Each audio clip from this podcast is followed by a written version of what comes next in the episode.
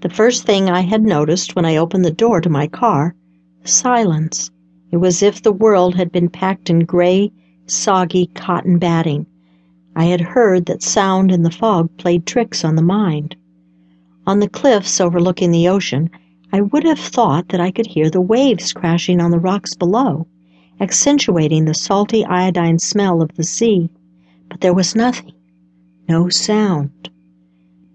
When I stepped onto the parking lot surface, the loud crunching sound my foot made as it came in contact with the gravel used to pave the area startled me.